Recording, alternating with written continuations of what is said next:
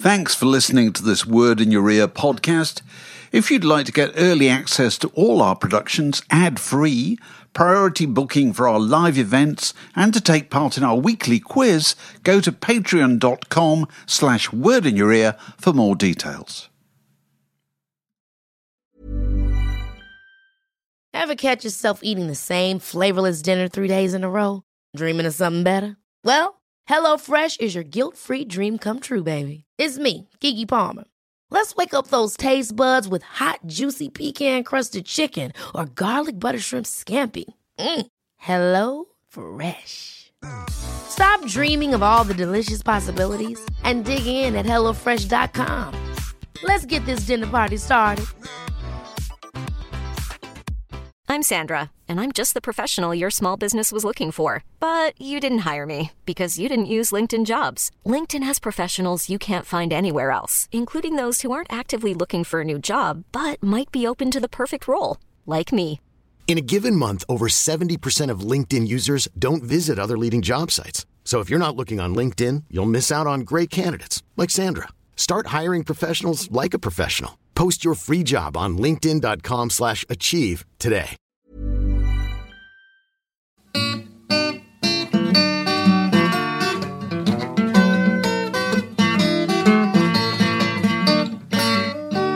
You're listening to a podcast from The Word. Welcome back. Welcome back to Word in Your Ear. Um, there is an episode of Hancock's Half Hour, which is called The Missing Page. And it starts with the lad himself going to the East Cheam Library and going to the librarian and asking for the complete history of the Holy Byzantine Empire, Plato's Republic, the Iliad, and then Albrecht's Roman law. And the librarian is very approving. He says, These are the best books we have in the library. I'm so grateful you've asked for them. And then Hancock takes them, puts them on the ground, and then stands on them in order to reach to the top shelf, which is where the thriller that he's after is actually found. And the book is called, the book he's trying to get is called Lady Don't Fall Backwards. But now, if if any kind of offspring of the lad himself were attending the East Cheam Library once they've taken delivery of Johnny Rogan's new books, it would be obvious what you'd ask for in order to get the maximum elevation on the shelves. Because I've never seen books in, about rock bands as big as these, and it. it brick-like. I, I, I, had to ask Johnny how he'd managed to get them here this evening, the, with with benefit of a low loader, I think. truck. Uh, They're extraordinary pieces of work, and so we're welcoming two people to talk about them. Obviously, the author. Would you please welcome Johnny Rogan?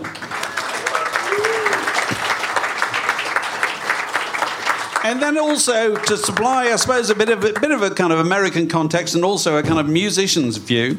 Uh, friend of the podcast and uh, previous guest uh, on this on this very stage, Sid Griffin. Sid has come as Dennis Wilson this evening. Calm down, ladies. He's Wearing legs. He's married. Sorry, girls.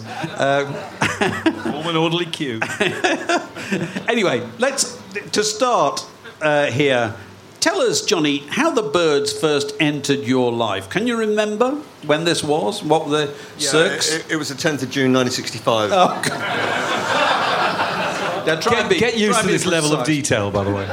Um, it was at 12.30 as well, I can tell you the time. It was on um, the light programme. I'd come home and, whoops, no, I'd come home f- to have my customary um, cup of coffee with two chocolate biscuits, which I normally had as my lunch back in 1960, summer, of- summer of 65. I'd seen the Byrds in Billboard. Um, I wasn't the most literate person at the time, thinking back. I'd just failed the 11 plus, as I recall. And um, I saw this. I was always on the lookout. I always read the Billboard chart, which I'm sure you you did too, and it was a great predictor of the future, um, because things that happened in Billboard sometimes would translate back to the UK. Some didn't, like Gary Lewis and the Playboys. Forget all that. But occasionally you would hear something extraordinary, and I was always on the lookout for it. And there was a song called Mr. Tambourine Man. I, d- I don't think I even knew what a tambourine was, and I remember uh, looking at this. What does this mean? You know, it's not a tangerine. What the hell is it? And the group's name fascinated me. I thought it was. Is it? Is that Byrids? How do you pronounce this? It, it, it never. It was. You know, that's as innocent as, as the world was. But they played it um, on the light program at this lunchtime. It was an extraordinary thing hearing it for the first time. I mean, you know, the opening chords is uh, are just you know mind blowing anyway. And um, yeah, I mean that, that's what, so that's where it all started. It literally started then at the beginning from probably what was the first play on. You know, more or less the first play. I think probably had been played on Caroline a couple of times or something. And there's a lovely moment where you go and see it in the Albert Hall in 1968, and you wore a suit because you thought you had to wear a suit to go to the Albert Hall. I did. I remember that very well. I, I, There were standards in those I, days. I, I, no, I, I, appreciate it. It- well, I'd been to mass. Um, I went to five thirty Oh, mass. come on, and very good. And got the fifty-two bus, and um, yes, I remember it well. And uh, you know, what, and what a lineup it was. Joe Cocker was there. The Move. You know, it was it was a fantastic lineup. Um, Was that a pop prom? Uh, it wasn't called that. It was called. Uh, it was called. It was. It was for what were called disabled kids, I think, at the time. Oh, uh, the, um, it was um, a, a sort of charity do, and the Byrds had flown over specially to headline it. The move topped the bill for the first half. No, no, the Byrds topped the bill for the first half, and the move for the second half. It's strangely structured. And throughout the second half, I was thrilled because people were shouting out, "Bring back the Byrds!" And, and of course, you have to remember in the context of the whole thing is that in '68 the the Byrds weren't revered in the way they are now. Right. Um, I'd heard they'd had a terrible um, live show because all you read about them was. I mean, don't forget, n- none of this. You never saw them live, or never saw concerts back then. So you were totally reliant on things like Enemy Call, um, America Calling in NME, and that's and all I'd heard was the Byrds terrible live. And this reputation was there, and I thought, are they going to really mess it up? And they're going to the Royal Albert Hall. This is going to be a disaster. And of course, it wasn't. It was they, they played great, and they, they, they probably did play great in America as well. But So 1965 was when they Yep. first entered your life. Sid, what about you? Like a lot of people my age, I'm 62 in September, so I'm retiring. So um, that was supposed to be a joke. Sorry. you see, I don't have a job, so I should have set the joke up better. Um, like a lot of people my age, I couldn't afford uh, just any old album or any old single. So you had to have a, a, a, a, purch- a reason to purchase it besides you, you liked it or you knew what it was. So I waited for greatest hits packages. So I would have never bought a Gary Lewis and the Playboys single, but I would have bought Gary Lewis and the Playboys best of or something like that. So I bought Byrds' greatest hits and liked it. But interestingly enough, didn't buy another album until Untitled came out, and I liked that a lot. And perhaps because we're in Kentucky, we didn't have a ton of dough. What really happened for me, even though I knew who they were as a kid, by 75, uh, David, I didn't I didn't like the current pop music scene at all. I felt very alienated, so I was looking for something else. I bought Charlie Parker records, I bought this, I bought that, and I bought Turn, Turn, Turn, the album. Now, for those In don't- 1975. 75, 10 years after the fact. And I already had two Byrds albums, you recall. But the point is this you were told throughout the late 60s early 70s that 1960s albums, particularly pre Sergeant Pepper, were the hit single and filler. Now, other than maybe the Beatles, uh, that was pretty much true for so many acts. So I didn't buy it. Uh, I didn't buy anybody's album. It wasn't a greatest hits record because I didn't have a lot of money. And I bought Turn, Turn, Turn, and though I realized it was flawed and not perfect, I thought it was a brilliant album. So 10 years after Johnny, I finally got on the Byrds train and have remained there ever since. So, they, uh, did briefly explain, Johnny, these two books, Volume 1 and Volume 2, what are they? they're, they're books on the Byrds. No, okay. But, but to be fair, you already wrote a, a fantastic book, Timeless Flight, uh, originally, and, Yeah, and this is true. nothing to do with this. Is this is a, a whole new venture, isn't it? But I wrote that 30, I wrote that in the, the late seventies, Right. and um, these were. I don't. I, I've just been doing these for decades. I mean, they're not necessarily linear either. Um, it's a strange thing because people say, "Oh, you know, when's when's Volume Two coming out?"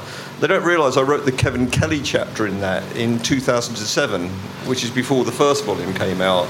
But I'm very good at hoarding things and completing chapters and leaving them in So the, the first volume is the story of the Byrds, yes, it is. Yes, and the second volume. Is the story of the dead Byrds. There you go. Couldn't have put it better myself. And no, and it also My favourite. There's nothing. There's, there's nothing that um, is repeated from volume to volume. There- There's no repetition. In other words, the first volume is a group story. The second volume, to take for example Gene Clark or Gram Parsons, um, I don't deal with Gene's time in the Byrds. apart- Well, obviously one has to to in a page and a half, just to remind you. And similarly with Graham stuff, but really it's it's about what he did before, what he did after, and how the, how all that um, complemented what he, what he did in the Byrds story itself. But the, the, the main thrust of it would be in volume one for the group story, and the second volume is a psychological study of all of them. I suppose. It is extraordinary. We'll, we'll come to that Yeah, sure. in time. We've got a little thing on the three main characters here. This It- is this is well, this is uh, uh, Roger McGuinn or Jim McGuinn as he was then in the is it the Chad Mitchell trio? Well, he was actually called Skinny McGuinny back then. playing the banjo. So tell us about him. What are his qualities? What did he? What did? What did? ma- What made him a kind of key member of the Byrds? Well, I mean, he was the you know self-styled le- leader of the Byrds, and in musicians' unions terms, he, he was the leader of the Byrds. Um, and today, if you talk to Mc, uh, Crosby or Hillman, they'll say yes, he was the heart and soul of the Byrds, and he was always the leader. And that's something I think you know that they've learned to agree with. But um, he, he emerged from the folk tradition. You can see he was a great banjo player. We, we think of him as a great Rickenbacker player, but um, he, he, it wasn't just about the guitar. Uh, he was a great Rickenbacker player. Um, he came from Chicago originally and um, basically worked his way up. He was even in the Brill Building at one point, um, writing songs, not very successfully.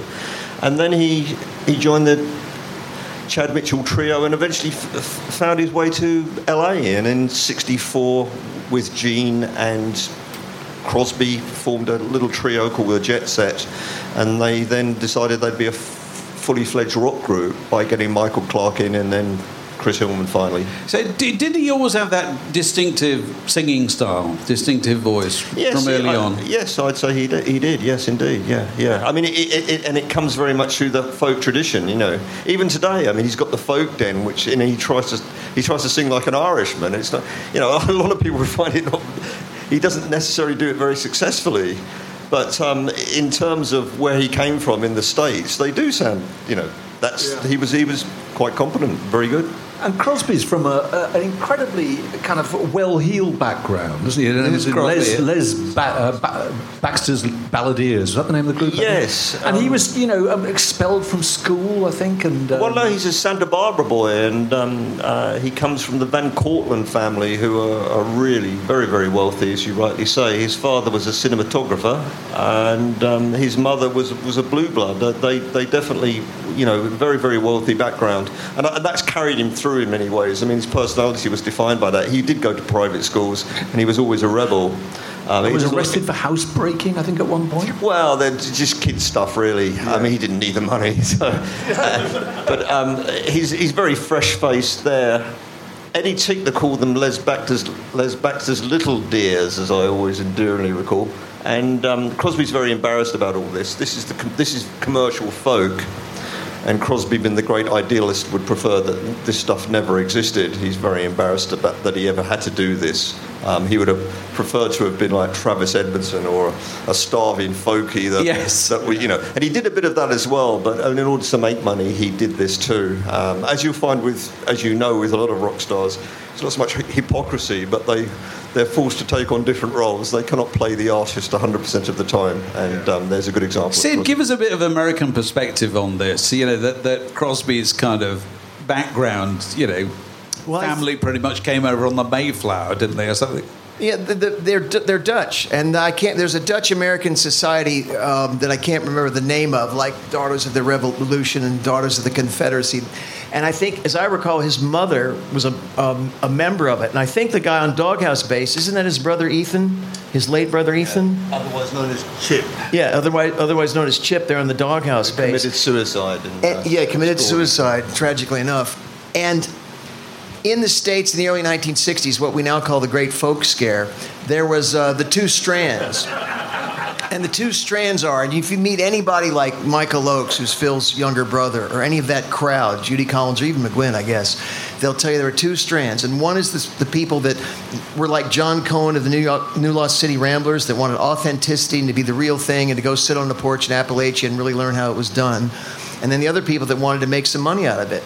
So when the new Christy Minstrels, and by the way, the Christy Minstrels were a folk act of, around the American Civil War and after the American Civil War that went on and on and on, like the Drifters or the Coasters. No original members. They went on for like 40 years. So when the folk boom came back, let's have the new Christy Minstrels. And yes, it refers to minstrel show music. And a guy named Randy Sparks and a number of other people would put together these bands, commercial folk music bands. Chris Hill was in one called, what was it called? The Green Bar, the Back Porch. Yeah. Green Bar Boys and the, the Back Porch Majority or something like that. Porch Majority, there, there are a lot of these bands in America, and this, the reason Crosby's embarrassed about this, and is because the coat and tie denotes that they're in the commercial side of things, where they do songs. Oh, the, the great movie A Mighty Wind, Yeah. but by uh, Yeah. Um, Christopher Guest. Christopher Christopher Guest. Guest. What he doesn't realise, of course, it became hip when lounge came in, and that's beyond his imagination. He doesn't understand what lounge is. But you so no. these these albums actually started selling. But if you see a mighty wind, that's sort of what they were doing for real, not as a parody, not as a joke. That's what they were doing for real. Right, so that's that's David Crosby. In fact, this, this group, the New Christian Minstrels, is a classic example of that. And Gene was in them for two, Yeah. two albums. Yeah. So Gene Clark, tell us about Gene Clark. Well, he's a Kansas boy, and um, he started off there, and he was always a songwriter from very early on. And basically, it's it's one of those Hollywood moments. The the new Christy Minstrels are coming through town. They, without going into the full details, there was a um, a, a problem. They needed a, another singer urgently, and um, he was playing in a local group, and they said, take him. And you know, within a month, he's he's signed to CBS, going to Hawaii, and you know, he, he's come straight from that community, from nothing, and he's he's suddenly in one of the you know biggest aggregations in the world. And a year after that, he's in the Byrds, and I don't think they've hardly seen him in Kansas since he left. They didn't even know he was in the Byrds. I mean, a year later, he left the Christies pretty promptly. He couldn't handle the flying. He couldn't handle the. It, it, it, it was very intense being in the Christie Mysteries. You got a lot of great singers in there. You know, Barry McGuire's in there, who's and these people are, are, are full-on entertainers and.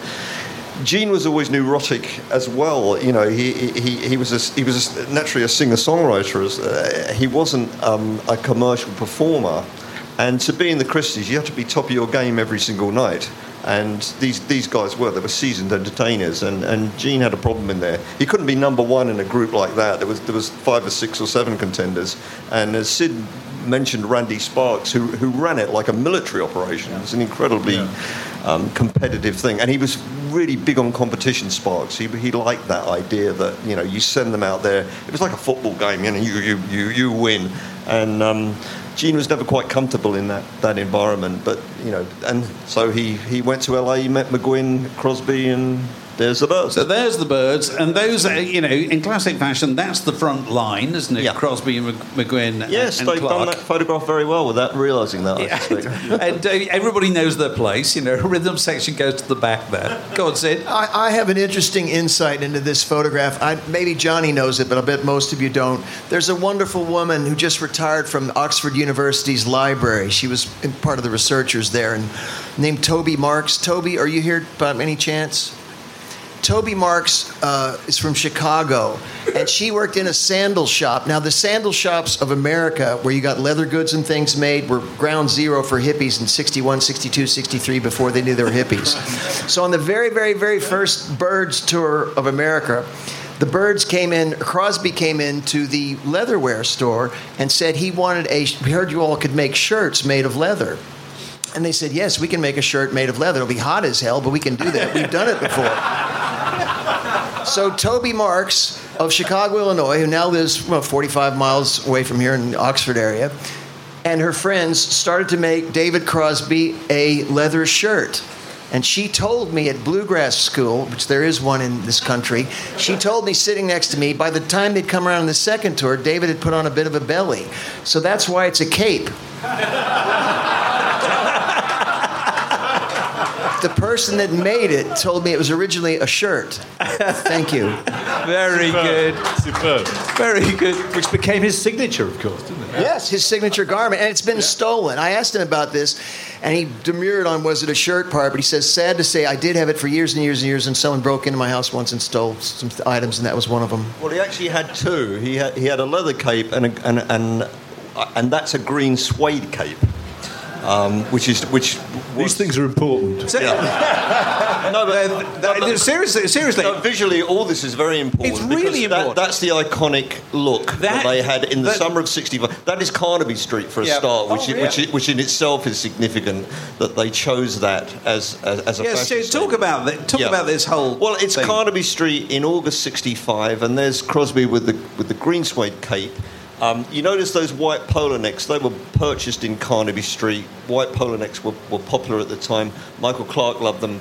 Um, McGuinn got one as well. McGuinn got a tweed suit, which he's not wearing there, but he also bought that. They had this incredibly English look when they went back. God knows what they thought of them when they went back to LA because they were all dressed in in this odd fusion Like of, of, of hip, British hipness and, and, and tweed, which it looks quite uncool. But of course, McGuinn's already got the, the, the signature granny glasses, um, which I believe he'd, al- he originally, it was John Sebastian that inspired them. John Sebastian told him he had these cobalt glasses and said, if you stare into, um, at night, into the lamps in New York and shake your head, you, you can get a bit high. And he said, I'll buy them. We made our own entertainment. And he replaced them with, with um, he got his optician because McGuinn short-sighted. It also meant that he, he didn't he, he, he- he looked like Clark Kent. If you see early photographs of him in the jet set, he looked like Clark Kent. But um, he would never wear glasses. He was always stumbling into things. And there's the look. You've got Michael Clarke, the dead ringer of Brian Jones, of course, um, and Hillman just not quite trying to be sort of similar, but not quite doing it. And Gene, you know, again, the Beatle influence is strong. So, t- talk to us a, little bit about you know their, first record is Mr. Tambourine Man, isn't Yeah. it? Very much it's number one all over the world. Indeed, yes. they didn't want to do it. Is that fair to say? No, they um, their manager Jim Dixon came up with the idea. He, he you know, he was familiar with Dylan. Um, he he was the one. Well, he famously said to me, "I was betting the house on Tambourine Man, but Tambourine Man was more important to me than the Byrds at that point, and that's I think pretty significant." Um, Crosby particularly didn't like it. Crosby didn't like Dylan. And, uh, and then he became the greatest expert on Dylan in the world, you know, according to, to, to people around him. But it's, it's, that's not true either, but there's, there's, there's an element of truth in that. But it really, um, McGuinn knew Dylan in, from New York and actually said, you know, I always felt a bit competitive towards Dylan, which um, pretty presumptuous, I would suggest it. But no, they, they didn't at first. And. Um, but it was it was pushed, and I think when the, the, when McGuinn worked out that solo and how they could compress the song and make it into you know take it away from the folk into a rock and roll rhythm. It, it worked, and I think as soon as they, they it, it came into fruition, and even Michael's drums, which people don't really speak about, he had. If you listen to Preflyte, it's incredibly a military style drum, and it's like some, somebody that lived, that- that's been in a military band at the age of 12 or something, and that's all he can do. But even when Hal Blaine, um, who played on the session, he actually incorporated some of that Michael military style drumming. And, and that you know that's that's part of the magic of the song too. It, it, it, you know the, the, you could actually do a whole thesis on the construction of Mr. Tambourine Man and how it came into being. But um, yes, it was it was. Um, But I think it was a you could moment. you could also do uh, do do a book on the look of the Byrds because Oh, absolutely, yeah. You know, I can remember I was 15 when this arrived, Yeah. and the thing about the Byrds was they didn't just sound great; they looked fantastic. You couldn't get over looking at them, and and McGuinn's glasses were really important to him on television because Yeah. he got these close-ups where he looked over. No, them, he looked you know. like a professor. He did. He looked Yeah. charismatic with the glasses in a way that he didn't He without looked like an absent-minded professor because it was like this, staring at you almost. He was Defiant. kind of Dick- Dickensian figure. Yeah, and uh, excuse my black eye. That's another story. But Oh, that is another story. Yes, yes, yes. But but they, they they've still said had a very influential look, haven't they? Throughout. Well, there's no question they had a very influential look. I'd say up until uh, well, one of the first bands to wear cowboy hats when they did "Sweetheart," and they. Uh, if you ever want to get Chris Hillman to laugh, says the insider, refer to the Clarence White era as the hippie Byrds because of the extreme long hair and the beards. They're the archetypal hippie looking band, more than the Dead. Because if you look at Lesh and, and uh, the guys in the Dead, they're not really growing the hair up to the No, shoulder no, length, no, the unkempt beards, you know, and the, the Clarence White Byrds with Skip Battin and all that really did. So they were just looking at them. In fact, that's one reason I bought Turn, Turn, Turn. It looked like a cool cover. And looking back to um, Griffith Park, where there's the, uh, the the two paths meet in Griffith Park, which is a big public park in Los Angeles, near where I used to live. I stood there, and the, the fisheye shot that I think Barry Feinstein did, their album covers looked great. They looked great on the album covers. Their album covers looked great. And I got to say, in the 1960s battle to see who had the best bowl haircut, you've got three brilliant Major Prince Valiants contenders. right there. Yeah. That's true. With George Harrison in Help, look at George Harrison's hair in Help. It is unbelievable. But other than him or Brian Jones, you've got three winners right there. You see how many groups in about 1991? There you are. Like that? Here's, here's another group looking that. Yeah. See it on the left there. I can give you a cheap laugh right now. Ready? Yeah, go on. I had flu of about 103 and I vomited about 10 minutes later.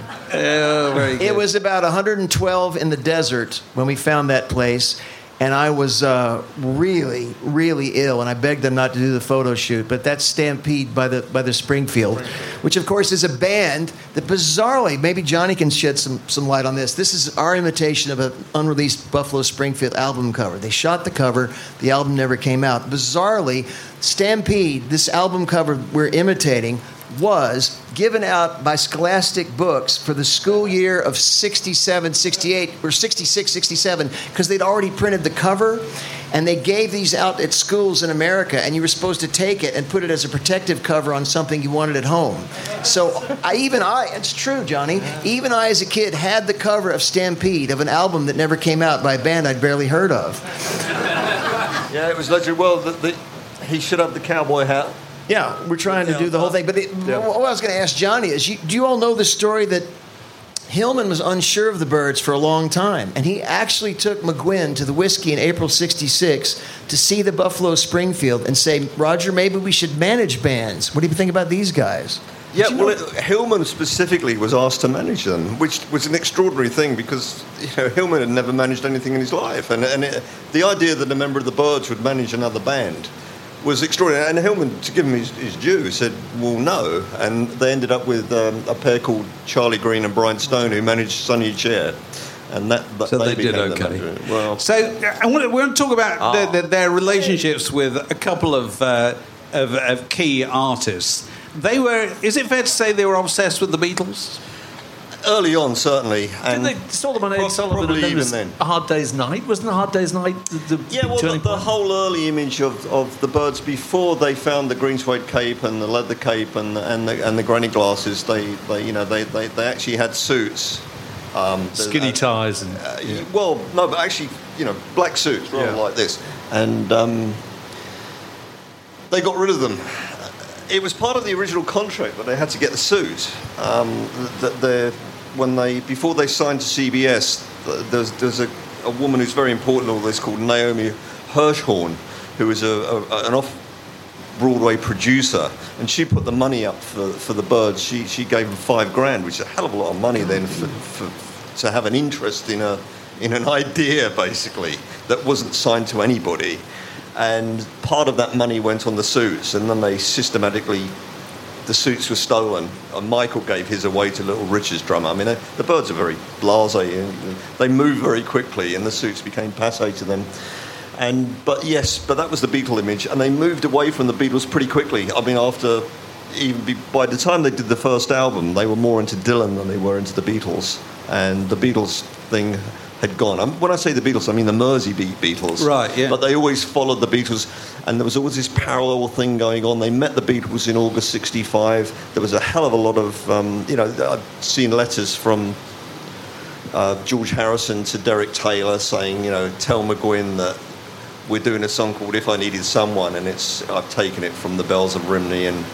And she don't care about time. Kind of fuse the two of them and stuff Well, like this. McGuinn was always saying he was looking for a sound that was somewhere between the Beatles and Bob Dylan. Oh, he did. it? Yeah, that, Was, that was that was his dream of what the Yeah. Byrds were at that, that particular time. Is it the case that for kind of folkies like they'd been before before the Byrds, seeing and hearing Hard Day's Night kind of changed what they thought they could do in terms of a band, what they could do with Well, I think acoustic it- guitars it, and it, so it, it changed it for everybody in, in America that time. I mean, you know, the, the Beatles changed everything. I mean, um, I mean, Crosby talks about how he went in to see that film and then he came out and he actually was twirling around lampposts, you know, which, if you think of the size of Crosby now, it's amazing to think that he would be athletic enough to do Bending that. But that's how high they were getting from just seeing the Beatles on stage, as, as everybody in America in '64 was, of course. I mean, Gene Clark famously, when he, you know, he he talks about hearing them on a jukebox and thinking, you know, it's it's a road to Damascus thing, and I'm off to LA. Um, you know, same old story. But that photograph is amazing because it's from Sergeant Pepper's, uh, as you can. That was a day in the life see. recording, I think, wasn't it? Excuse me. Was it a day in the life they were recording that day? I think. Um, I'm not sure. I, I reckon it might be Lovely Rita, Yeah. but it, it, could be. Cro- Crosby had yes, he, he'd. Crosby was played a day in the life. Um, one has to be very careful about what, what days in, in, in, in Beatleology. But um, I love the fact that he's um, effectively, uh, you know, there's four, three Beatles, and oh Crosby, oh, oh, is that David Crosby? No, that, that, that, that isn't Ringo, is it? No, there he is, and he's. Um, I, I always thought he'd. I deliberately put that in that book because um, not. I don't think anybody had really seen that photograph. I, I found it.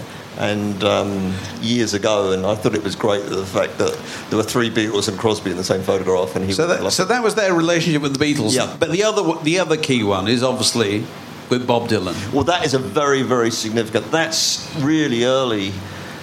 That's. hmm, I- they'd recorded Mr. Tambourine Man. It hadn't even come out at that stage. And look how cool they look. You know, look at Michael at the back with the stripes. Um, Crosby's got some strange looking Angora thing. And um, as McGuinn said to me, Dylan is there and he's going like this, as in, I don't know if I'm crazy being here, but look, I'm here. And it was at a Japanese restaurant. I've never been able to find out where the actual venue was, to tell you the truth. But it was, um, Well, he saw him at Ciro's, which is now the comedy store. yeah, it's, that isn't Ciro's though. That was at a restaurant. That was that- Ciro's has no yeah. steps. Yeah, well, they are. And um, he. Um, But he was incredibly supportive of them, wasn't he? No, he was I mean, you know, he was incredibly- no, that- there's a lovely story in the book where he, he Yeah. goes to the CBS party, but he refuses to go to the CBS party unless he can take the Byrds with him and introduce them. to Yeah, he said it- they try to get in and they say you're not invited, and um, a bit like this gig tonight.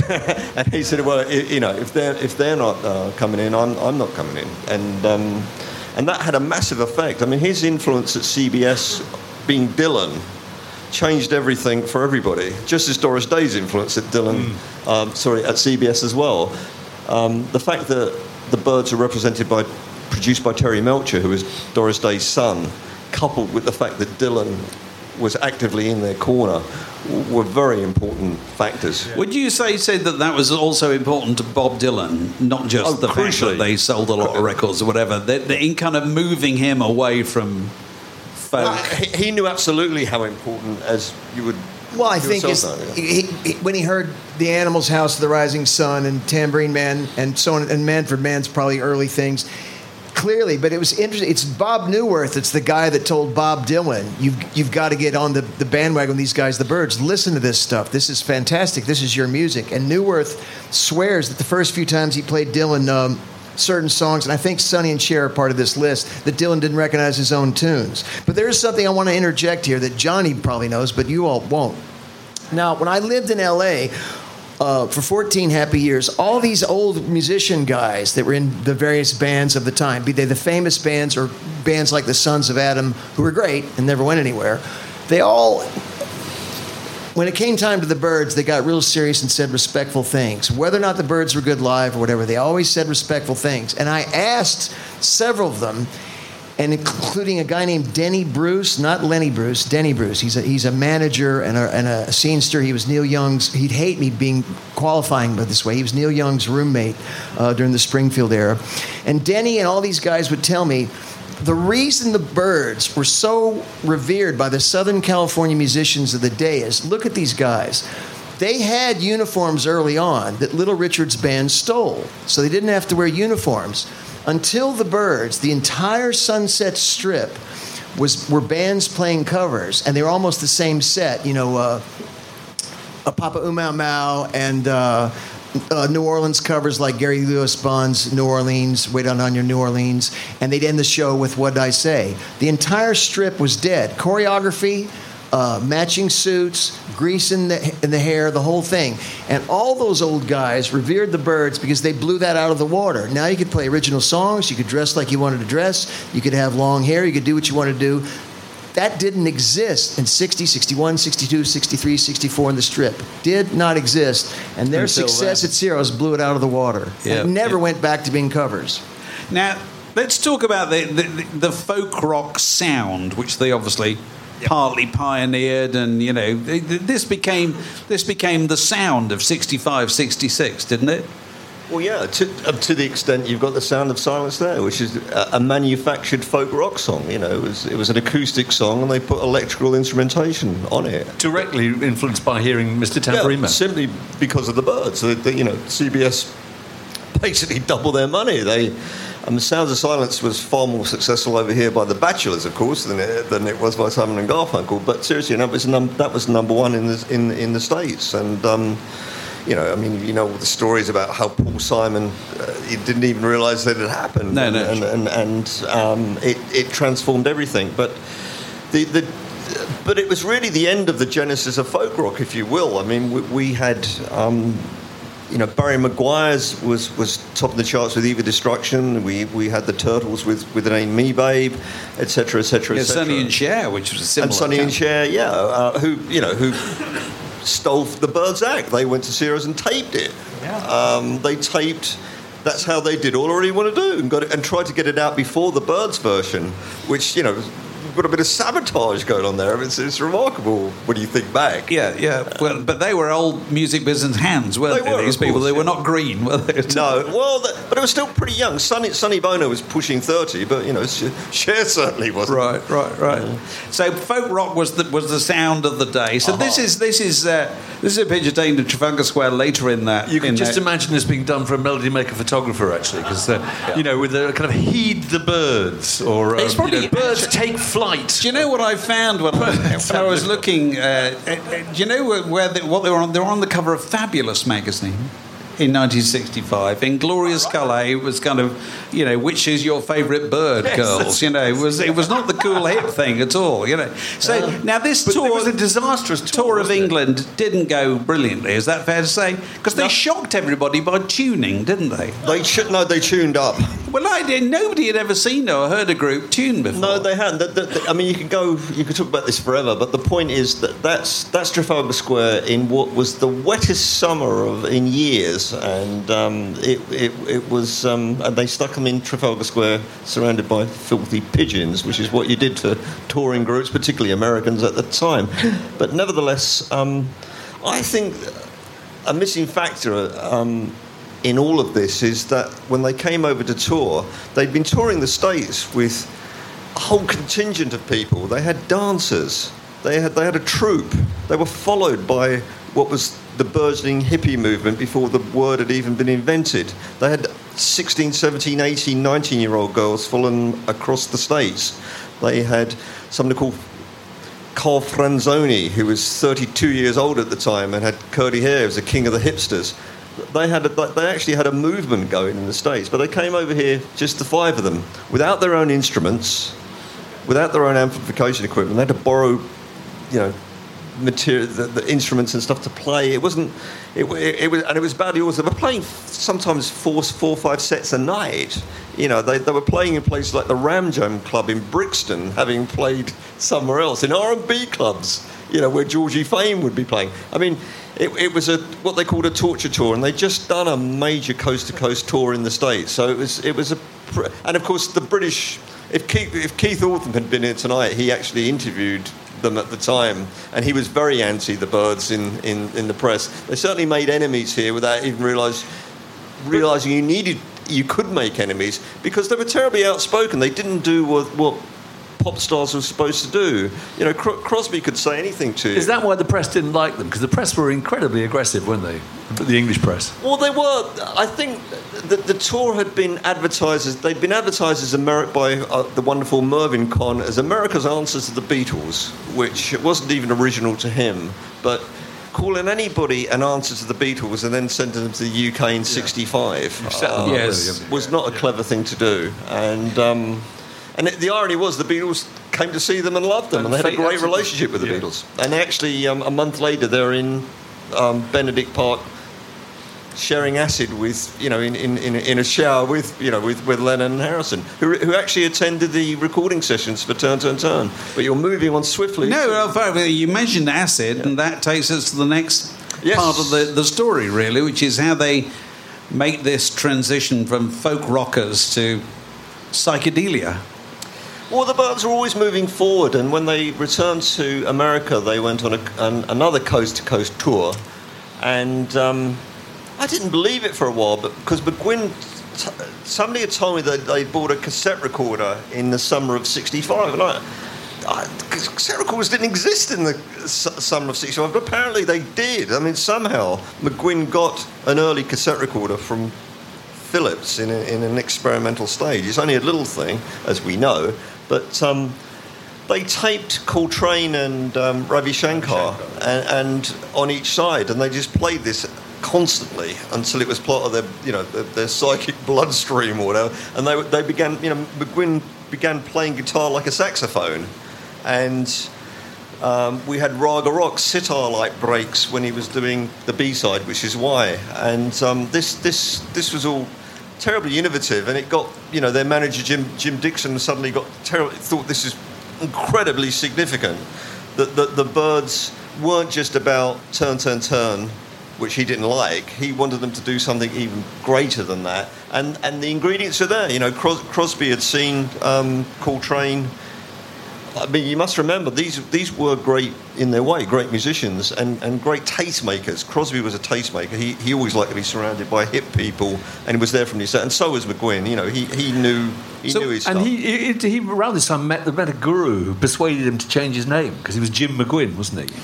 So, so why yeah. did he change his name to Roger? I mean, it seems so extraordinary. If you're going to change your name, Well, no, why, why, why to? he, he became involved with the, this religious organisation called Subud, um, which was basically.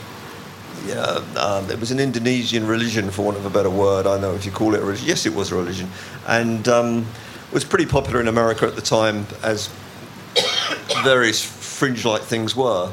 And he became part of that, and it was a very positive thing. And Mc- McGuinn's got this positive thing about him. He, he was into Norman Vincent Peale as well. I mean, you know, McGuinn comes from a originally a Roman Catholic background, but he went through a lot of different religions. But it was all about his, his, his motto. Whenever he was interviewed at that time, he would always end the, begin or end the interview with, "And I trust everything will turn out all right." And that was very important. He actually did a song called that years later as well. But the point was positivism, and that's what Crosby liked about him. Crosby liked the fact that McGuinn could be positive. He's the he's the most remote and aloof character you'll ever meet, McGuinn, if you've if you've met him, and I'm sure you have. Um, but yet there's a positivism about him which which is extraordinary. And Crosby, that's how that relationship all worked, and it worked very well for a time. And um, yeah, the, so the religious part of it was was was was profound. The, the change of name didn't actually come about until as late as '67. Um, a lot of those people in Subud changed their name. Um, you know, there was who was he? The Bob. Uh, Shepherd? There was Bob. There was no. There's, there's, there's more than him. The the um, the guy did Sounds of Goodbye and, and um, the duo. That'll have to go into the religious history of the Hamilton birds. which- Camp. Yeah, Camp, Ha- Hamilton Camp was Oh, right, originally yeah. Bob Camp, and he changed it to Hamilton, which sounds pretty cool, I suppose. But but with McGuinn, he his wife Dolores changed her name to Ianthe, which I N T H E, which is which is that's pretty Not exotic. Not Xanthe, but Ianthe. Yeah. And they, they had to send a wave to And he- he Indonesia for permission, didn't they? And they? they, he, he, they, they said you, you, the vibration of your voice is an R. So they said send, send um, 10 names that begin with R. And he, he, They'll pick one. He and, and the Indonesian guy had to choose one. And he said he put a load of nonsense down like Rocket. Rocket. Was, He Rocket wanted was to be. Rocket McGuinn, didn't he? I, I, I- I still don't believe that. I mean, I'd, I'd like to see the list. Yeah, See yeah. what he really But it's all put part of their mythology. Yeah, isn't retro, retro was one, and there we go. So they, they, they, they're, you know, very influenced by Indian music, as were the Beatles at the same time. It, it, are you starting to see tension in the group at this time? No, well, this is the key. Well, you not only see tension. This is the most, probably the, one of the most important stages of the entire history of the Byrds. This is circa February, March 1966.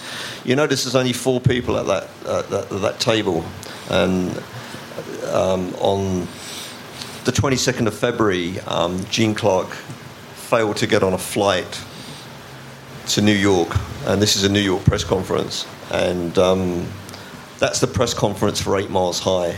That's where they. That's why McGuinn is playing that. He can't play it, by the way. can't play, Uh, no, there, there is there is no sitar on wire. It's McGuinn's Rickenbacker playing through this instrument in a cigar box with amplification to make it sound like a sitar. Clark and Hillman look nice. mightily impressed, don't they? Yeah. Yeah, they do. They really do. Yeah. Absolutely thrilled. But it, it, it was. Um, but isn't it amazing? They had a press conference for Eight Miles High. I mean, not Yeah. the most commercial song, but they actually had a full pr- press conference conducted by Derek Taylor, who's already hyped it up and saying. Eight Miles High will be, you know, could be their, th- it should be their third number one, and if it's not, th- they may be overtaken by the Mamas and Papas. And he's already, you know, talk about putting pressure on you before you've even begun. But they actually have a press conference. They really think that single's important. See, this is when singles were important. This is like the mm-hmm. Beatles having a press conference at Strawberry Fields Forever. You know, forget Hello Goodbye, forget Turn Turn Turn. This is the real deal. And and and Gene's not there. Gene wrote most of the song, and he's not there. He's gone. They're they're they're at their weakest. Uh. What, what happened with Gene then? Because I mean, he, he was edged out of being the kind of lead vocalist. He was edged out of playing the guitar. He, Well, and then also he'd, he'd written Yeah. a lot of the songs, and so was making more money than the others. So all sorts No, of tensions. yeah, Gene had made a, um, a hell of a lot of money because all the money comes from songwriting. And he was the main songwriter in the group. He'd written maybe half a dozen songs on the first album. Um, so there was, uh, you know, a degree of jealousy there, but that's got nothing to do with him leaving in the end. The, the leaving, his leaving, has to do with his own neurosis, his own nervous tension, um, and just I mean, Derek Taylor wrote wonderfully about this. He, you know, most people send out a press release saying X has left the Byrds. He sent out this wonderfully rhapsodic um, piece about Gene has left the Byrds. He left not because of an argument, not because of this. He left because, and he goes into this wonderful prose, which goes on for paragraph after paragraph about the punishing scene and, and, and the psychological condition he was in. It's a, it's a wonderful thing. And I spoke to. Um, Derek in, I, I suppose, 77, and I went back to him. I think I did the last interview before he, he died of cancer, and he said, I want to see you again. It's 20 years on. We, there is nothing more important to the Byrds apart from the fabs, of course, and, um, and decided that he would do this interview. And I asked him about the leaving of Gene Clark, and he said, you know, oh, and but the emotion you get, this, he's a publicist. People aren't supposed to think like this, and he put this together. And he said, you know, when I pick up that cover of Fifth Dimension and I see the four of them on the carpet, and he's not there. He's not there on that carpet. I felt a tremendous sense of loss. The fact he's not there. I don't like families breaking up. I don't like people leaving groups. And, and this is crucially important. I was devastated when he left in February 66. This wasn't supposed to happen. People, wa- this was like John Lennon saying, Yeah. "Oh, I'm leaving the Beatles." People didn't leave groups then. I know Alan Price left the Animals, but somehow that wasn't quite as important as this. this is Gene Clark, the main songwriter, leaving the Byrds. It would be very important if McGuinn had left the Byrds. It would have been devastating. If Crosby had left the Byrds, I mean, those those are the big three. The other two we could have survived, I think, but it, it was massive, and it was uh, it was a question of could they even survive after this? Seriously, it was that big. Well, we so- move a, a year on to Monterey. This is the Well, other great uh. Monterey. That- Sid, tell us that you know. Summarise the importance of the Monterey Festival in the middle of 1967 for those acts who played it. There's two things I want to say. First, I want to interject that, that Gene had the flip side of Turn, Turn, Turn and Tambourine Man, right? He had a song on the flip side. And the significance of that is when the mechanicals and the publishing come out, he gets as much money as the guy that's on the A side. Now, he doesn't get the money for the airplay because the, the number one songs are played. So Gene did have to be fair, a wildly disproportionate amount of money relative to the other guys because when you buy Tambourine Man with I, I Knew I'd Want You on the other side, Dylan gets as much money as Gene, and Gene gets as much money as Dylan. So there was that playing into it, as the guys now admit, now that they're all friends. Uh, the interesting thing about this is when the Sunset Strip riots happened, it, it coalesced and galvanized the Southern California LA community. And Dickson and Tickner and all Peter Fonda and all sorts of guys that I, I met during my 15 years wandering around Hollywood uh, formed this thing called the Community uh, Committee for Facts and Freedom. And it was, they had benefit concerts to uh, raise money to get guys out of jail that had been arrested by the LAPD and all this stuff. All because they wanted to shut down the kids walking on the Sunset Strip. All because they wanted to build a, th- a f- a freeway through it, which is now San Vicente Boulevard. But out of that horrible uh, scene, that's the movie The Riot on the Sunset Strip. I'm going really fast, aren't I? Have I lost everybody already? No, carry on. out of that scene when they had the riots on the Sunset Strip and the quickie movie that came out after it, these people were now really rubbing elbows in a friendly manner. I mean, Peter, Paul, and Mary and the Byrds and all the various bands of the scene, right? They're now, and their managers are being thrown together because the LAPD are beating up their, their fans on the Sunset Strip. And out of that, Derek Taylor and uh, Lou Adler and this whole crew start getting together this idea why don't we have a pop festival? There's jazz festivals, there's the Newport Folk Festival. Why don't we have a pop festival? And this is the brilliant thing that came out of it. And I was on uh, Radcliffe and Maconie not long ago talking about it. And one of the things that this did was a benefit concert. I think everybody played for free except Ravi Shankar, who had to have money because of the, uh, instruments are very incredibly fragile and all this other stuff. But I think everybody else played for free. And I was very ill during my wanderings in LA, very ill in the early 1980s. And like all dumb young musicians, I didn't have health insurance. And you know where we're going with that with Trump care and Obamacare. So I didn't know what to do. And somebody told me this is about 83 or 84. I was getting pretty ill. You can go to the LA Free Clinic. This is 1983 or 84. It's still funded by the money from the Monterey Pop Festival that was, of course, invested in various things. And I got treated, unbelievably enough, for the United States of America for free in 1983 or 84, all due to that festival, which I think is remarkable mm-hmm. considering healthcare in the United States. But that was really where everybody came together. Um, when I was in LA during my wanderings, one of my roommates, get ready for a name to drop, was Eric Burdon. I lived with Burdon on and off for two years, and he talked about Monterey all the time, all the time. Big, big, big fan of it. And he t- he's the guy that told me the story I've, I've been dining out on that Harrison Ford, as a young jobbing actor, was he's, he is and apparently was then and still is a brilliant carpenter. Yeah. And Harrison Ford helped build the stages, which of course the Who and Hendrix tried to take apart. and Crosby went into a great uh, monologue about the glories of LSD and, and, And his very much to this- assassination theories about uh, yeah. Kennedy. To this day, Caused I all can, manner I of repercussions. I can have Hillman or McGuinn interrupt and say how embarrassed they were about that. To this day, to this day, very embarrassed about Crosby because you know when you're on stage and you speak, you speak for the band, whether you mean to or Yes. not. You speak Yeah, you- for the guys. Yes. So if Yeah, I come out and lean say over and go, I think, oh, sorry. I- You've got to watch it because if I say something about Obama or Trump and healthcare in front of any ensemble I'm with, everybody better agree with me because at- when we walk off stage, it's going to be, "What are you talking about?" Yeah, yeah, yeah. No, sure. Now, no, ju- ju- we're jumping ahead here because we, we just we want to cover the you know got a lot of ground to cover. The the great country, the great move to country, Johnny. Yeah. What what instigates that? What? I- I'm, I'm tempted to say Hillman and Gram Parsons, you know, um, uh, with regard to the Byrds. It's, uh, it's complicated. It's a whole load of things. I mean, you know, you, you can argue about the excesses of psychedelia. Country was always there. There's nothing, nothing new about it. But the idea that um, rock stars would, would be playing country, the Byrds certainly weren't the first to. Um, but there were a whole load of people that were. You know, Mike Nesmith in the Monkees, even. You know, Ricky Nelson going way back. Um, the idea that the Byrds, after Notorious Byrd Brothers, um, that's less than a year, nine months, maybe the best part of they would produce this album was an extraordinary thing. And a lot of people had problems with that at the time, particularly over here. Um, Notorious Byrd Brothers was, was, incredibly successful here. You know, it got to the top 15 in the charts, first time since Turn, Turn, Turn that they'd actually got back into the album charts. It was a big album for them. And, um, and of course, they toured over here in 68.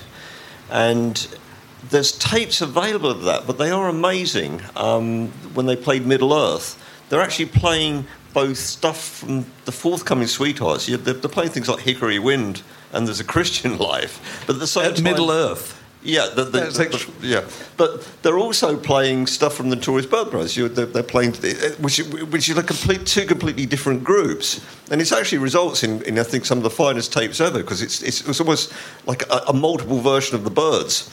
in, in, with different factions, playing two completely different styles of music and actually pulling it off quite well. It's a real, um, a, a, great miss that there's not um, a live tape of that particular period because it's, it's, it's, it's, a, it's a wonderful fusion. And of course, they then went into the Sweetheart direction. Um, and it's an odd album because people call it country rock, but it's, it's, it's not, there's not much rock in it. It's, it is straight country. That you know, um, we, we, we, it was never conceived as a country. But people moved very quickly in those days, didn't they? And they, well, they, they like made... to label things, and, yeah. and, and, that, that, that, just, yeah. that just mislabeled in my view. But it's an extraordinary record. We'll, we'll come back to Gram Parsons yeah, later because I, I, to borrow this this. Uh, family tree from the great Pete Frame. Just I just included this just to illustrate what happened to the Byrds is that you know you get line up one, two, three, four, five, six, seven. You know, they, what, what happens? You know, McGuinn stays there and and people just leave and join. Is that is that a fair? Well, well it's more summary? Com- no, it's more complicated than that. If that was the case, then that would be you know a familiar story of a band and the devolution of a band, which wouldn't be particularly interesting. You know, it, it happens. But what this is different. This is a sort of pullulating Olympus of, of, of LA rock. This the, the, the Byrds virtually invented. You could argue LA rock. I mean, look at it. You've got the Flying Burrito Brothers. You've got country music. You've got Crosby, Stills, Nash and Young. The Eagles. These are these are almost yeah. yeah. which leads ultimately to the Eagles. There's Manassas. There's there's, there's the Southern Furay Hillman Band and all the rest of it. But and there's Dillard and Clark, which are, who aren't on there from the Gene Clark period.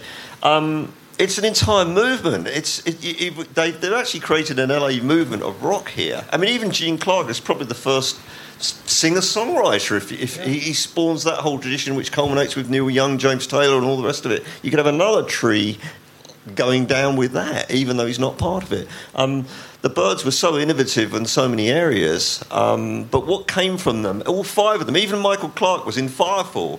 Um, you could argue that the, that, that whole 70s sort of studio anemic rock or, or um, AOR or whatever it's called. I mean, Firefall were incredibly successful. One of the great ironies of all this is that when you get to 1979, the most successful Byrd is Michael Clarke. Crosby can't get a record contract. McGuinn's Hillman can't. You know, he's, he's, he's now a bluegrass player. Um, when I say record contract, I mean a major record contract. The major labels have gone. Crosby came to me and said, um, Capitol turned down my album, man. They turned down my album.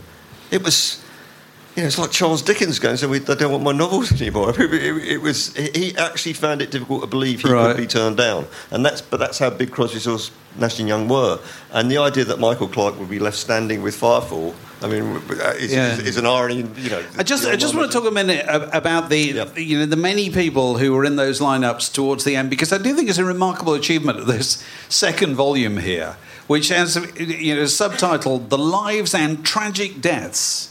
yeah. of Gene Clark, Michael Clarke, Kevin Kelly, Gram Parsons, Clarence White, and Skip Battin. Yeah. That's a lot of tragic deaths, isn't it? To come out of one group. It is, and um, you know, and obviously it may not be the end, but uh, yes, it, it is, and they they're, they're all odd, strange deaths. Um, they are, aren't they? Can you give us a resume of, without right, yeah. wishing to sound too kind of morbid here? But they, they are okay, extraordinary well, stories. Let's get particularly Gram Parsons. Um, well, I was originally going to write it in the order of death, but it didn't work because I had to. I decided to rewrite it then in the order of their appearance in the group because otherwise you were going back and forwards all the time. So to take them in that order, I mean, So what happened to Gene Clark? I Gene mean, Clark had well, Gene. A heart it's, attack? it's a long attack? story. No, he had a rough life. I mean, he was he was um, you know he was a heavy drinker all his life. Um, he indulged in in in, in coke. Um, he and heroin as well. But it mainly was the drink with Gene. Gene, Gene was the drink, and you know he had a very serious stomach operation. He, he's somebody who should have just given up everything after the stomach operation and, and concentrated on, on just recuperation and never going near any abuse, any any abusive substance whatsoever for the rest of his life. Might have saved him if he if he did, but he didn't. The, you know, the, and there's a lot of um, you know, in the Gene Clark story, there's a, there's a lot of blame going back and forth. I mean, everybody seems to be attacking everybody else. Um, they make him out to be very much a victim, and it's far more compli- complicated than that. Um, you know, a lot of this stuff is self-inflicted, and Gene Clark created a lot of problems for himself. It wasn't, you know, it wasn't everybody um, creating the problems for him. And um, you know, there's a famous moment where Hoyt Axton, at towards the end, gives him heroin, and that sets him off on this final down, downward spiral. I think, not to blame Hoyt Axton, it could have been anybody, but there's, um, you know, it, it's it's it's just a very sad story because Gene was one of those people who could pull himself back from the abyss again and again. I mean, he's taking drugs and and and um, going you know, on withdrawal things and disappearing to Hawaii and coming back clean again. He had a fantastic constitution and he was able to do that. Crosby, who's not in that book, arguably should be, but I don't know quite how He's he had a liver transplant. well, he did, but so but loads of people have had a liver transplants. Liver transplants aren't supposed to. to he had a liver transplant, what, 94? I, I remember talking to a doctor, said, How long was you giving? He said, Oh, you liver transplant, you could get 10 years out of that. And now, here we are now. Yeah. And, um, and he's still going strong. I can't let you leave the yeah. subject of Gene Clark without telling people about what happened at Gene Clark's wake. Oh well, um, yeah, that was that was a sad thing. Well, you know, G- the, the wake of Gene Clark. Well, it wasn't even a, it wasn't a wake. It was um, a viewing in in um, Hollywood for the body, and um, they decided to to have a viewing of the body, which they normally do. And David Carradine was there amongst others, and um, he pulled the body out of the coffin and started shaking it To remonstrate with him over. to remonstrate with him about an incident involving allegedly involving his daughter or whatever, um, and uh, that caused a minor sensation at the time within there. But it was just it was it was it was typical of uh, it was just the kind of thing that would happen. in Just a- one in paragraph in this book, Yeah. ladies and gentlemen. Plenty more shock Plenty horror more. events. Plenty available. more. So, uh, Gram Parsons, who I flipped over earlier, Gram Parsons, you know, not the most sympathetic character. Is that fair to say? It depends who you speak to. A lot, a lot of people are very sympathetic towards Gram Parsons, and rightly so. Um, a lot of people aren't. I mean, he, he was Gram Parsons. He was incredibly wealthy, he had a trust fund. He didn't have to play if he didn't want to, and he was working with working musicians who had to play to make a living. And comes across as incredibly charming. He manages Oh, he to was. inveigle The- his way into Jack Nicholson's world and into Peter Fonda's Yeah. world. and- No, yeah. Um, yes, yes, And into was. the Byrds, you know. Yeah, And no, the and, uh, all the women loved him. You know, um, McGuinn's wife thought he was charm incarnate. You know, she, Yeah. she she too loved him. They all loved him. Um, I think the Byrds, you know, loved him. Uh, McGuinn liked him, and you have all these stories that. You assume people don't like each other, but you know he was always often at McGuinn's house playing pool till three in the morning. I think he was closer to McGuinn than, apart from Hillman, than, than the other members of the Byrds. Really, I mean, you know, people talk about Gene, or I don't think he knew him particularly well, but McGuinn did, and um, yeah, it's, it's a complex story. I mean, every all of these things you see, you can look at from a different angle. You, you, you, you have certain things that are set in stone, and until you look back and think, well, is this true or is it not true? Like Gram's rela- relationship with his father, he hated his father. I've, I've, Hillman says things like, you know, he did the worst thing he could ever do. You know, how could he? He bought him a club. And I'm thinking, well, what's so bad about that? he bought him a club. He said, you're never going to learn discipline that way. And I can understand that's telling us more about Hillman, the way he thinks about the world, which is fine and, and true and good. But um, I don't think there was anything wrong with Bob Parsons buying Gram a club to play in. It's actually quite a magnanimous thing to do. But his relationship with his father is complex. Um, and if you look at it from a certain angle, you can see it as very negative. You look at it from another angle and think, well, if it was that bad, how come how come he had his father, for instance? How come, how come he had his father conducting his wedding? And uh, how come he even kept the name Parsons if he hated his father that much? He could have changed. He could have gone back to Connor. He could have done loads of things. It's it's a, it's a complicated story, Hmm. and as with all these things, it depends who you speak to and what their motives are. And uh, as with all human life, it, it, it, th- things aren't straightforward. There's- So, moving on to the subject of human life, actually, Yeah, sure. Sid, as, a- as that kind of musician and a, and a student of, you know, and, and you've written books about musicians yourself, do you find that the stories are more interesting as the people get older? That the stories told after 30, 40 years are more interesting than the, you know, the first biographies which are written, you know, Well, I- I think six I- or seven years after the events. In direct answer, I think what's happening is as people get older, they don't necessarily get wiser.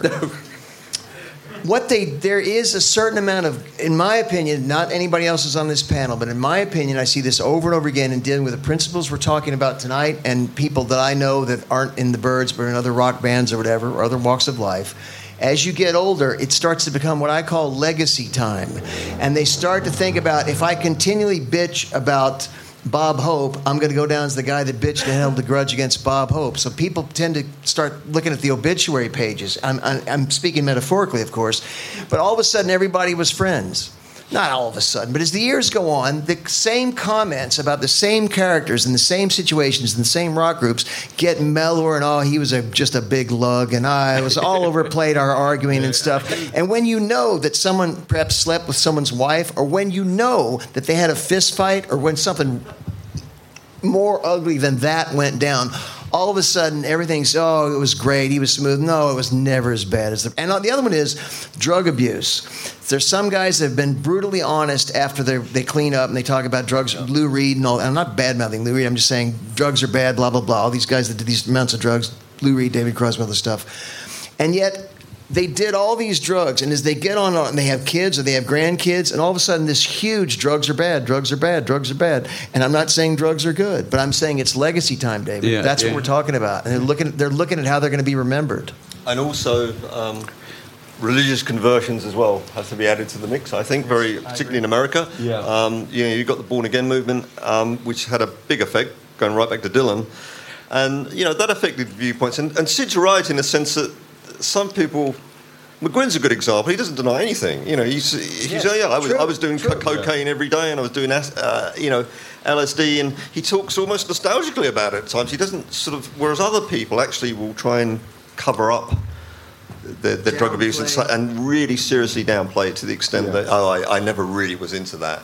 I always had discipline, or I, you know, I, I was always in, in control of it. Whether they were or not is Well, look, you, you, can, you can read the story, warts and all, and there's room for loads of warts. In, Well, yeah, and in, glory in, as in the well. in, and, and, and glory as well in the in these two books, which Johnny's going to do you a really good deal on in a minute. Oh, right. But first, we're going to finish with a parlour game. Okay? You've got to you've got to choose what's the best Byrds album. Okay, we're going to do this in order. All right. Okay, there they all are, with Johnny's book left and, and right. Okay, Mark Ellen, going to start with you. I would just to get in a, a plug for a couple of tracks actually, which aren't on the album I'm going to choose, but this "Wheels on Fire," their version of that is absolutely fantastic. Just stuff I'm recommending, and also a song called "Have You Seen Her Face," which is absolutely amazing. The most immaculate. If, if, if anyone's never wants an introduction to the Byrds, that is glorious, glorious harmonies. But the record I think I'd probably choose actually is the first one, which is Mr. Tambourine Man. It's got four Dylan songs on it. It's got the Bells of Rhymney. It's got Leon Russell playing the piano. Um, it's got, more importantly, that kind of wonderful, warm, ambient, uh, you know, Pacific breeze of a sound that uh, is the signature sound that they made, which I remember so fondly when I heard it on the radio the first time when I was a kid. And I would, I would say you cannot possibly go wrong with that first album. It's not, it's not the great songs of the Byrds because they went on to write those more songs themselves. It's mostly cover versions, but it's the great sound of the Byrds. It's well, brilliant. nice try, Mark, but you're wrong. Okay, I know, no. Johnny, Johnny's going to have the right answer. I know that. The correct answer, and you know, we've got to be polite to Sid and Johnny by allowing them, but you know, but the- the correct answer is Fifth Dimension. It's as simple as that. Okay, the one after Gene left, you know, it, it's just it's got the it's got the remnants of that folk rock sound, but it's edging into psychedelia. It's got Wild Mountain Thyme on it. It's got the title track, which I I absolutely love, and it's got a great sleeve. Okay, so the answer is Fifth Dimension. Uh, Sid, when you you know you can You like Well, I mean, the first thing this I, game? The first thing I'd like to say is you have to get a copy of this book, Johnny's Volume Two, because on page 339, a member of one of my contemporaries on the LA scene refers to me as a self-righteous whore, and the lowest. This is me he's referring to me as, not Johnny, thank God. And I'm also bizarrely, thank you for putting bizarrely, Johnny. Bizarrely, I'm referred to as the lowest scumbag on earth. Page 339 in this book. Now, the only reason I know that is William F. Buckley used to always get his rival Gore Vidal to send him a signed copy of a book, hoping Vidal would ask William F. Buckley to send a book back. He never did till towards the end when Vidal, for whatever reason, said, Bill, could you send me one of your books, please? So Buckley at the back, where it had in the index Vidal, comma Gore, wrote hi, knowing Vidal would go there first. So Very good. I looked up Sid Griffin first and thought, three page 339, I'm the lowest scumbag on earth. right, my favorite Byrds album, and it is very, very hard to pick, but I'm going to say Notorious. I think the fact that those three guys, with Crosby's help and some session player help, could come up with an album that strong under such duress is flat out amazing. okay, well, Johnny, Well, I'm, I'm, I've always found it very difficult to choose between two of them. Uh, and the, the, the two that I find difficult to choose, they're almost like one to me in a way. Uh, are Younger than Yesterday and Notorious Byrd Brothers. To me, that's, that's the peak. But having said that, um, I bought all of them in order and all of them on the day they came out pretty well. Um, I spent a lot of time studying that first album because uh, I didn't have uh, a record player or indeed electricity. excellent. Just imagining what it sounded like. and so I memorized things like, you know, the serial numbers and Yeah, yeah, things yeah. like that. Uh, and I got particularly mystified on the second album. Um, there's, there's, there's no writing credit for He Was a Friend of Mine, and I used to look at that. And also dream of how I could actually ever hear these songs like Oh Susanna. Um, but, you know, by special appointment to friends that had radiograms, I could go and have a private listen. But I got a, my first record player coincided with the, the release of um, So You Want to Be a Rock and Roll Star. And two weeks after So You Want to Be a Rock and Roll Star was re- released, that album came out. And the fourth one. And So- I, don't, I don't know. It was, it was a strange thing with Younger Than Yesterday because I was being laughed at at school by then because the Byrds weren't having hits anymore, and it, you know, it was, you know, you, you, you, you, you shouldn't. Even though um, you know the Beatles and the Stones that was okay, or the Kinks, but the Byrds weren't, and they were American, and they weren't having hits anymore. So it was it wasn't particularly cool in my world to be a, a Byrds fan. There was no concept then of of, of, of anything alter, alternative in my world. So it was quite a brave thing to to love younger than yesterday. And I think the defining moment for you is I, there was a program on the light program called Newly Pressed, and I came home as I had in the summer of '65, and they were playing a new song from this album by the Byrds. And I thought they're going to play a Byrds track, and they played. Of all things, they played a song called "Time Between." I played it, and I thought, oh, "I'm not sure about this album." It, it, you know, it Mind Gardens on it, and it was all a bit strange.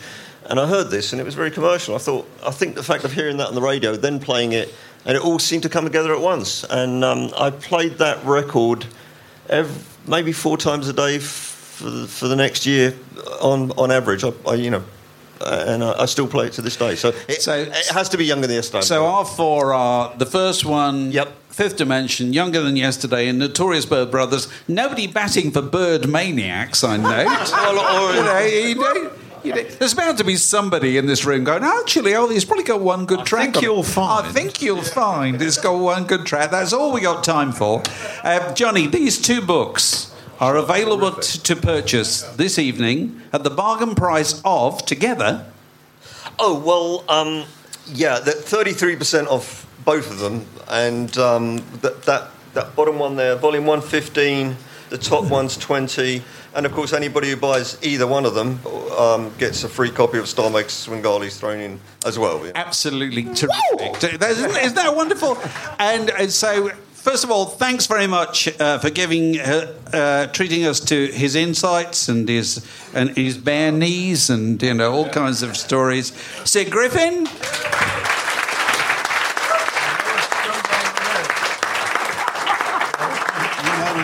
and the author of this absolutely extraordinary uh, piece of work, who will later on tell you about how he and Mark Lewisohn nearly came to grief recently and uh, interrupted yes. the flow of Hence enormous, great, authoritative rock biographies. Johnny Rogan. This podcast was brought to you by The Word.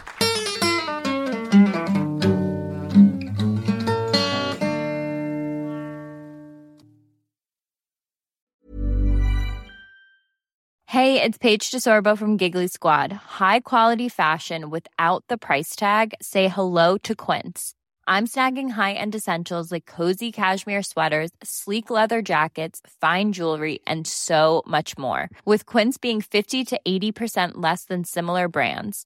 And they partner with factories that prioritize safe, ethical, and responsible manufacturing. I love that. Luxury quality within reach. Go to quince.com slash style to get free shipping and 365 day returns on your next order. Quince.com slash style. Hold up. What was that? Boring. No flavor. That was as bad as those leftovers you ate all week. Keke Palmer here, and it's time to say hello to something fresh and guilt-free. Hello Fresh. Jazz up dinner with pecan-crusted chicken or garlic butter shrimp scampi. Now that's music to my mouth. Hello Fresh. Let's get this dinner party started. Discover all the delicious possibilities at hellofresh.com.